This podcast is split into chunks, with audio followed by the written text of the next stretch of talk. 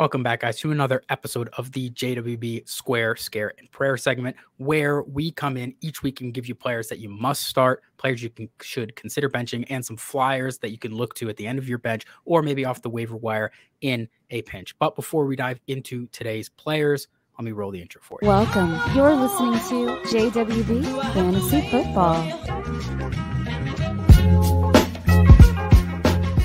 Thanks for listening.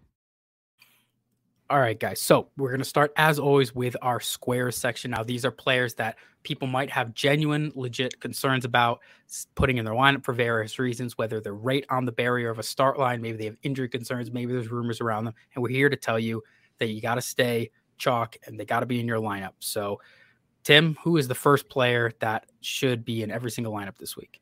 I'm going with Terry McLaurin. I'm back on the train. I'm going to say Terry McLaurin at ECR 36 is going to is going to surpass that, be a top 24 wide receiver this week. I understand he's had difficult weeks. I understand that Howell hasn't played that well like last week, um, and that Philadelphia's defense has been pretty good, but they haven't been that great against wide receivers.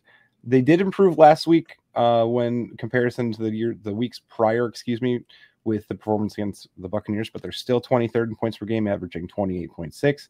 So there are points available and they are number one in rush defense, only averaging 6.6. So for Washington to stay in this game, it's going to require uh, them to throw the football because running the football this week is probably not going to be very successful. And even last week with Howell having the four interceptions, this was his least um, attempted game uh, against Buffalo. So we've even seen his pass volumes be higher. And I think that in a game against Philly, they're going to have to throw the ball. So we're going to see higher volumes.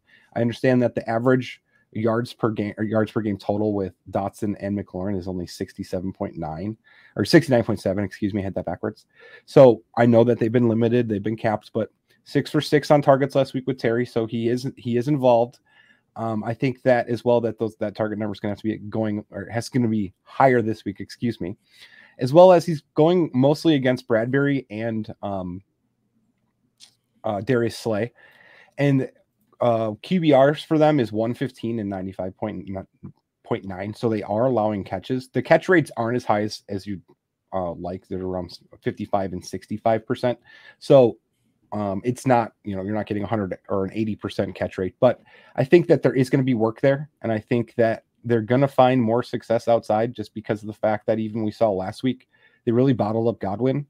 So even thinking that, well, Dotson's going to be the pressure release. I'm not really sure that that's that's going to be the case this week, as well as Terry's around 24% first read. So I do like him to be uh, someone that they still look to get the, the ball quickly on first read targets. So I'm going to go with Terry's top 24 this week. I think it depends on the touchdown, but I think that he actually does get there this week because of the need to score points. Yeah, I like the call. And also, I mean, Terry and Dotson both find themselves under 10 yards per catch. So really, we, we got to hope that they open things up there. It just hasn't. Uh, I mean, last week it just really wasn't working for him. Uh, and you were the Terry Whisperer last week, making a good call for him to be outside of uh, the top 36, and he came mm-hmm. through for us. So I, I trust you there, Tim. I love Terry. It's just I hate rooting against him, but I think that this week is a good time to put him back in your lineups. All right, you heard it here, guys. Now I'm going to give you guys the next square player. It's going to be Tank Dell.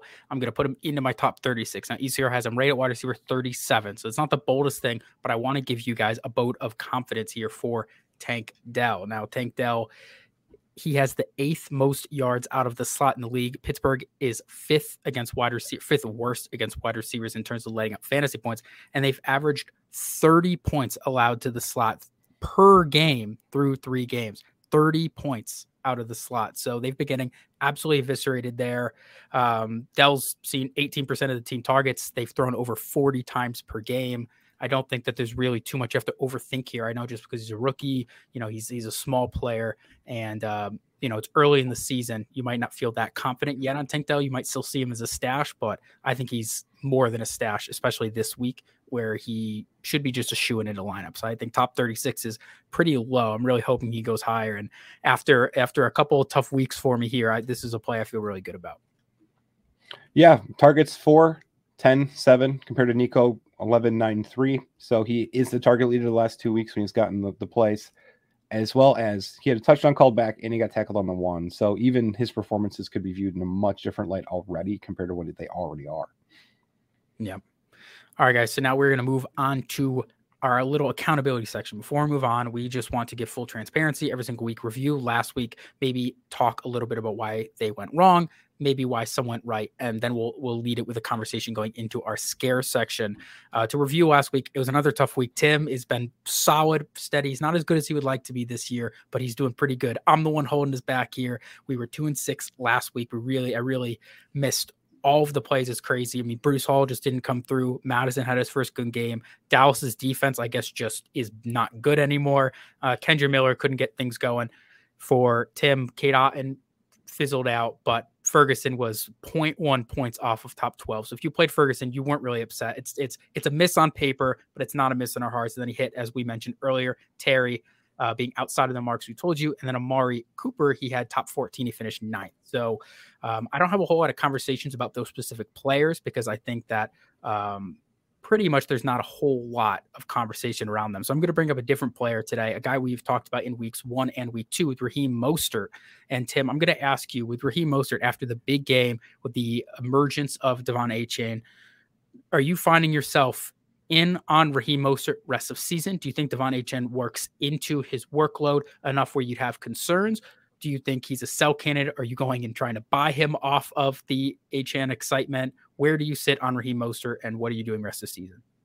I don't think I'm buying him. I because I think the the market's going to be too hot to try to buy him. But I also don't think that in many cases you should be selling him. Even if you take out, if you give him a zero last week, he's still RB 15 on the season. So there's been production there. I don't think that Achane can 100% take over. That was one of my main concerns when it came to Achane in the rookie draft was that how much does he get for work for work on a week to week basis? Now against a Denver defense that basically didn't want to tackle anyone, um, it I would just say he got the right amount of work, whatever the amount of work that was.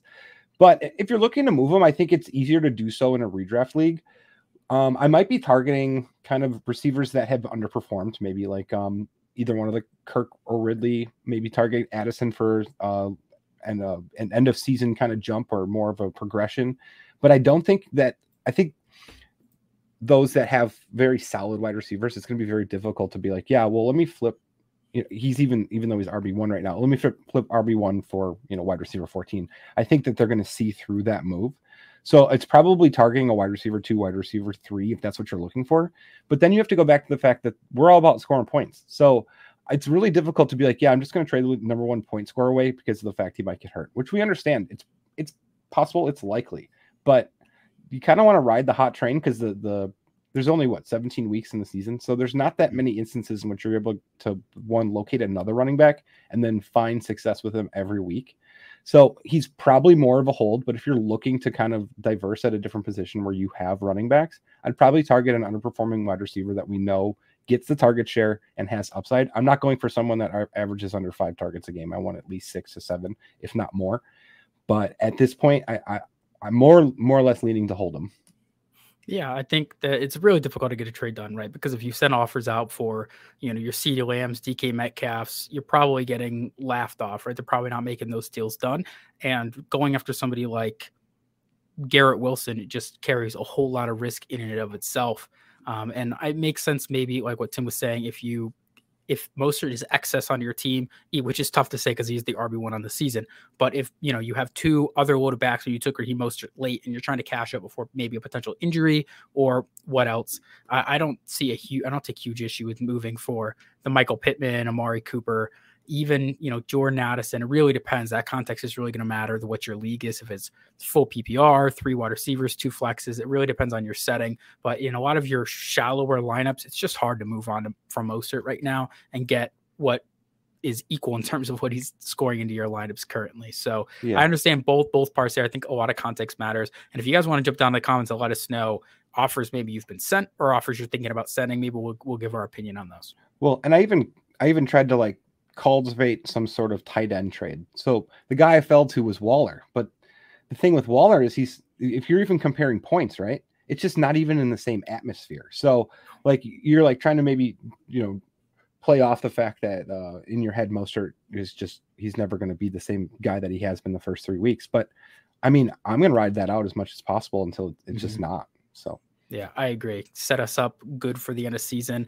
I mean, like you're not going to get TJ Hockenson Travis Kelce, um, Mark Andrews. You're just not going to get those done. And at this point, like is it worth moving for Sam LaPorta again? We're talking the tight end position, and even then, I don't know how the Sam LaPorta manager feels with how strong his start has been. So it's an interesting one, guys. And if you want again, we mentioned the comments. Also, you can jump on our Discord link; it's in the description. Uh, it's totally free. Conversations going all the time, so jump in there. Again, our redraft channel, pop some trades in there. Maybe we can help cultivate one if you give a couple screenshots and lead context in there too. We can do a little bit more in there than we can in the comments here, but those will work too. Comments help us an absolute ton on these videos. So we appreciate you guys. But we're going to keep things moving. We're going to get into our scares for the week now.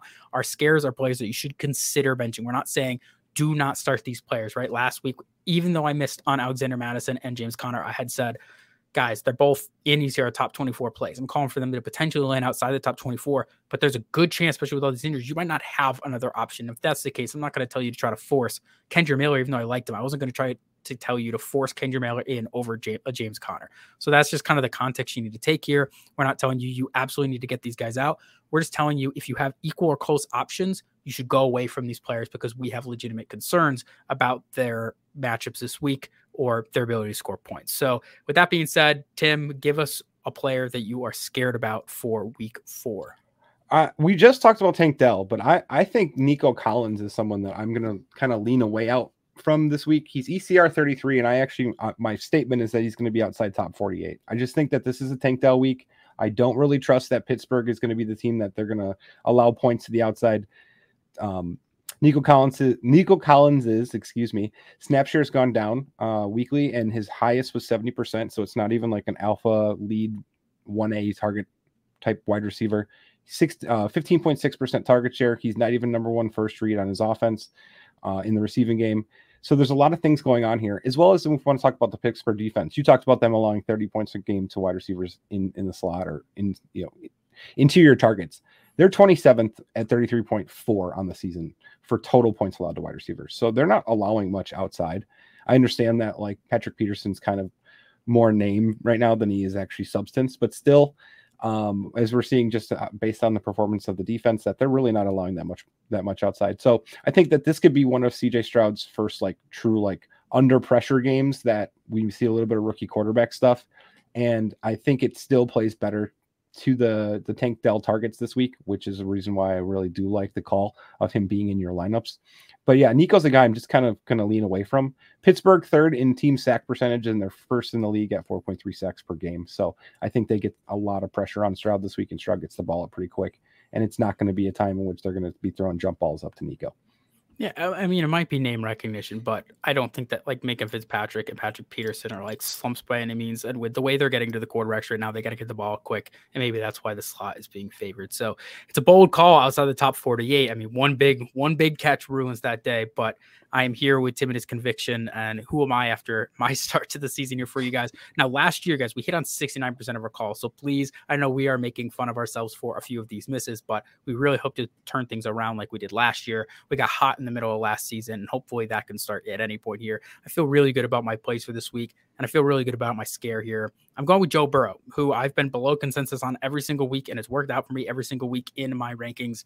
Um, Joe Burrow, I have him outside the top 12, which I don't think is that bold, but ECR has him at quarterback nine. Top 12 just means he's outside of your one quarterback lineups, which I think is completely fair. Until I see it from Joe Burrow for the rest of the season, I just don't want anything to do with him in my lineups. This injury is obviously holding him back um, significantly. So Joe Burrow, 55% complete percentage, and he's only been pressured at the 25th rate in the NFL. So it's not even like he's getting, getting guys in his face or like his line is completely falling apart. He's just simply not hitting his marks. 55% is 35th in the NFL. The only two quarterbacks who are below him are Jordan Love and Zach Wilson. It's not exactly great company. Now he has a 1.7% touchdown rate on the sixth most passing attempts into the league. That's just not going to get it done for fantasy. And he has no rushing. So he's 29th in attempts and he's 32nd in yards per carry. And that's a big part of his game. You know, 75 rushing attempts last year, a couple five rushing touchdowns. And that was a big difference from what we got two years ago versus last year in his end of season finish. Um, and he's not giving that for you now. And those extra two points a game are the difference between, you know, potentially being quarterback 15 and being quarterback 24. So it does make a big difference there. Now, the matchup on paper, like Tennessee's not the, the, the hardest matchup. It's not exactly a tough matchup here for quarterbacks. They're 23rd versus quarterbacks, um, and they're very vulnerable to wide receivers. Over the last this year thus far, and over last year, they were arguably the worst against wide receivers here. But if Burrow's less than 100%, it could just be a rough day for him and Mixon, right? The one thing with Tennessee is their run defense is very, very solid. So if Mixon's getting stuffed and Joe Burrow is just not hitting his guys, it could just be a, a bad day for Cincinnati. Um, and it's really tough for you know Tee Higgins owners to try to figure out when that consistency is coming. Because uh, in a game like this, I could see a world where Tee Higgins just kind of gets fizzled out. I think Ja'Marr Chase is going to get fed enough and it's just good enough to be an impact player no matter how the game script grows. But this is one where I think a lot of people are getting ahead of themselves with Tennessee thinking, well, they're terrible against wide receivers and they're they're you know 10th worst against quarterbacks. So this might be the get right game here for Joe Burrow. But I don't think the get right game comes until we hear that he's 100%. And we don't you don't have that right now. He was 100% at practice today, but it was a walkthrough. Like they didn't go out and they weren't doing full drills. And I just don't have confidence until I see it with Joe Burrow. Honestly, they should have just started the year with him on IR. Like they're one, like they could, they might be one and three after this week, or they're one and two to start. You, could have been one and two with Browning, to be honest. Um, so I just would have rather Joe Burrow come into the season 100%. But here we are. I agree. And even if you look at that tight, I had Tennessee at 21st in points per game at 19 and a half. So I think we might be somewhere close. But even if you do 23rd, right, based on averages, that's the 10th best quarterback on the week. So that might be you know your best case. And as we know, uh, with Burrow not being healthy, I think that there's a lot lower ceiling as well as that offensive line hasn't played great, and they're dead last in yards per game. So there's a lot going on here. I think Tennessee's a good a good matchup for the wide receivers, but that means the wide receivers can score a bunch of points even just on receptions and not score a bunch of touchdowns, especially if Burrow can't get them into the red zone. Yep, that's the big part. They're going to need a score for Burrow to really get it done. So we're going to get going the last section of the day, guys, is our prayer section. This is the fun section. These are our flyers. These are guys who maybe are sitting on the end of your bench, or maybe they're at the top of your waiver wire. And we're here to tell you that you can slide them into your lineup in a pinch or in your deeper leagues. You should feel good about having them in because they have some upside this week. So, Tim, who is the first player you're taking a flyer on this week? Yeah, this is going to be a pretty big prayer, and it's not based on ECR, but it's based on the conditions of the team and you know the information surrounding it. I'm going with Dalton Kincaid this week, ECR 15. I'm going to say he's top 12. I think it's a special case because they're playing Miami, 53 and a half over under. I think there's going to be opportunity for points here.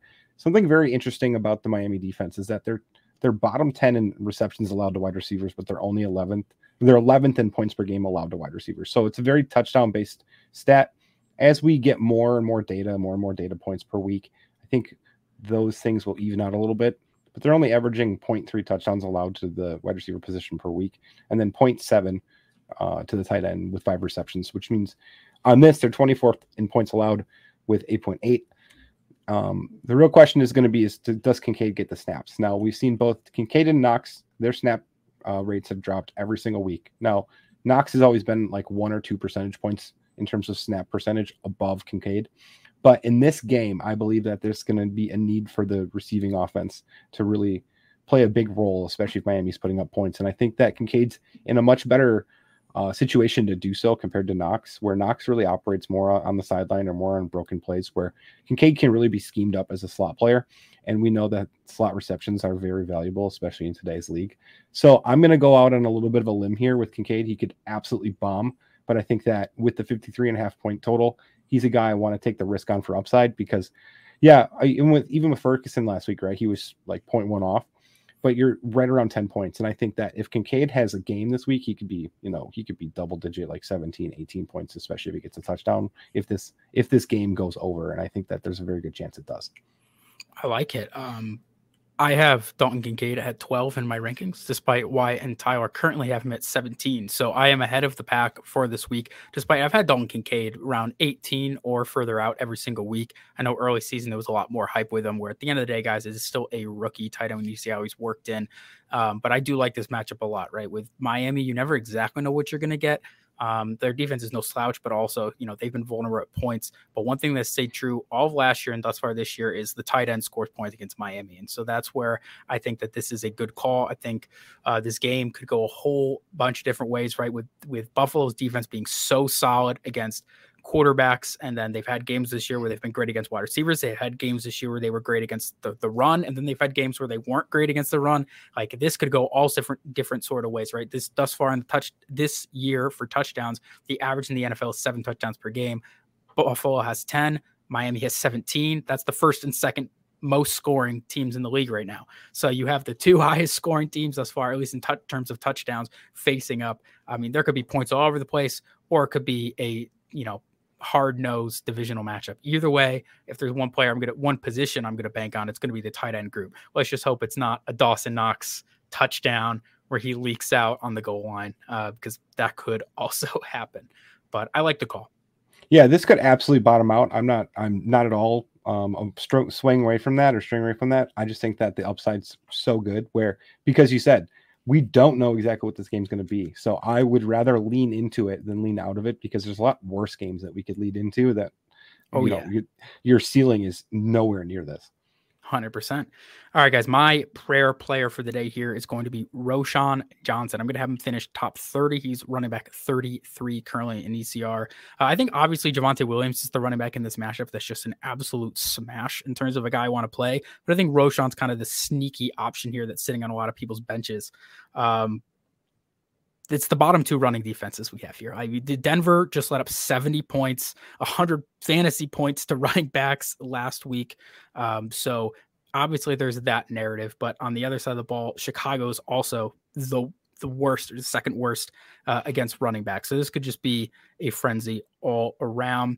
Roschon Johnson's been the most efficient back, uh, most effective back, in my opinion, on the Chicago Bears here. He's very close, around 50% of the snaps, but just six snaps here behind um, Khalil Herbert thus far into the season, but he has 41% more points on those six less snaps.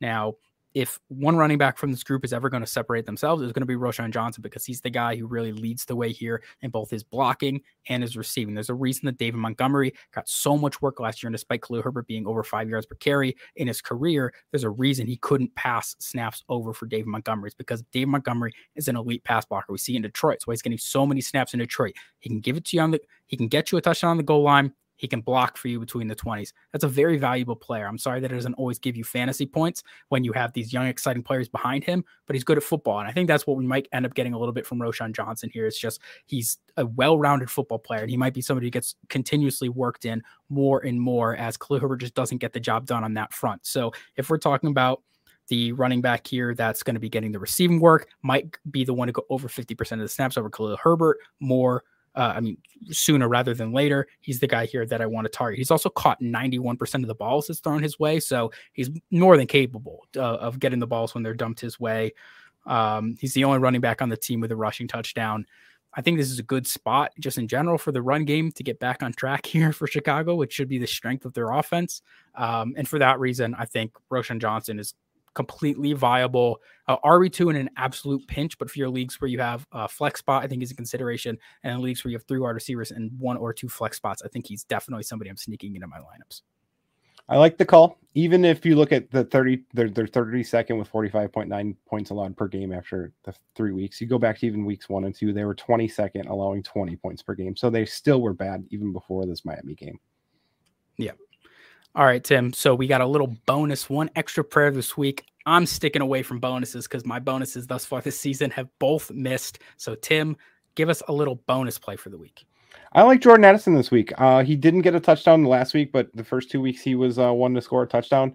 And I think that um, actually just a little bit more about about Addison. You know, increased target share or snap share every week. He's averaging six targets per game, so it's been consistent work every single week. But I think that we're looking at kind of a um, a fake performance in terms of the defense of Carolina. They're 17th point 17.7 points per game, which is fifth. Um, points per game allowed to wide receivers and only 10 receive, receive receptions a game. Excuse me, I can't talk. But they played the Saints, Falcons, and Seahawks, right? Now, if we want to look at total yards allowed in each of those games, the only team that didn't outproduce or didn't outproduce or produce close to their average was the Falcons. The Saints were within five of their average, and the Seahawks were way above their average by like 150, I think. And the last two games have been 383 yards allowed on average, almost 400 per game to, to the last two opponents. And Minnesota is eighth in yards per game and they're second in passing yards. So I think Minnesota's really going to dictate this game. And I don't think Carolina is going to be able to do anything about it. I think that the Carolina's going to have to fall in place because it looks like Carolina was placed down to their competition. And with them uh, pretty much not being a good team all season, they're going to be playing catch up in this game. And I think that part of the reason is because uh, Jordan Addison's going to have a big game. And I think a lot of it's actually going to come early because of Carolina wanting to play slow and then Minnesota wanting to make a statement after starting 0 3 and kind of giving that game away last week. That I think they're going to come out throwing, and I think that they're going to be very aggressive to start the game. No, I I like the call. I really like the receiving options for Minnesota just in general. I mean, Jordan Addison, T. Hockenson, obviously Justin Jefferson. It's going to be tough for me to have any of these guys out of my lineup pretty much ever, especially because of my lack of confidence in the run game. There's a reason Kirk Cousins is throwing the ball so much. There's a reason he leads the league in passing yards. And number Jordan one Addison, in fantasy. yeah, number one in fantasy. position. Exactly. There's a reason why Jordan Addison here is going to be a main beneficiary of that game plan. And as the season goes, honestly, I'm liking the idea of Jordan Addison getting worked in progressively more. I don't know how that affects other options in the team like a TJ Hockenson. One thing I will say with KJ Osborne, who did get the touchdown last week and got a touchdown the week prior, is you're never really going to get more than three to six targets per game for KJ Osborne. He's going to catch maybe one to four of them. Like that's kind of what we get from him. He'll make he'll be the guy that gets completely lost in the back and has a walk-in touchdown when some suddenly nobody near him. But then he'll also have balls where he's all alone. You know, he's got five years of separation. He'll drop the ball. So he's he's a very frustrating player. I think there's a clear talent gap between Jordan Addison and KJ Osborne. And KJ Osborne gets a touchdown all alone. It's because of what Justin Jefferson and Jordan Addison are doing. So I wouldn't be scared off by the touchdown last week going against him. If anything, I'd be really stoked that Addison has two through three games as a rookie. I think that's really positive signs. He's had the consistent targets. And that should should give you a top 30, especially in a game, as you mentioned, Tim, that is going to throw the ball so much. Uh, before we go, give me just a quick answer. If you had on your team, are you starting Jordan Addison or Adam Thielen? Oh my god. I'm going Addison. I I don't I can't do the Thielen thing. He was so dead dead last year. And I understand he's gotten so many targets, but He was your Can that favorite really last last? year. He was Can your that really- favorite. but can that really last? That's my question. Yeah, I, I I hear you. I do like I do like him this week, but I thought I'd give you a fun little one Mhm. there because Yeah. of all the narratives, of course, going Well, around. And And the Minnesota defense isn't good. It hasn't No. been good for a while. So it's possible. It's just you know, I I don't know how he even gets open anymore. Like everyone should know his moves. He's never going to beat you deep. You should just sit on him all day. It's almost like they should just play the run instead of the pass and just let him Hey, run his seven yard routes and then cut him off. don't hate on the the savvy veterans here. Um, but I think that does it for it this week, guys. We're gonna get out of here. Um, if you enjoyed, please like and subscribe. Again, as we said, those likes and a comment goes so lo- such a long way here for us. It helps us out so much. Um, in the description, you can find a bunch of good links. Um, the Discord where conversation going nonstop. If you want as many as much in-depth responses as you would like for any single question. The Patreon's less than a dollar a week, as, as long as well as the clips catalog. Just like in this video, every player we talked about, I have individually clipped out every single player. You go into that catalog, you search out what player you want, depending if you want to know what we were saying about them coming into the season, you want to know what we were saying them week by week, and you want to know what we are saying about them for Dynasty. You're going to go in there. It's all very easily organized. You can find the player take that you want. Um, that being said, you can go find JW Fantasy Football on all platforms, but specifically on Twitter at JW underscore FF. You will find the pin tweet with all of our team's information. So definitely go give everybody else a good follow here, and we will catch you guys next week.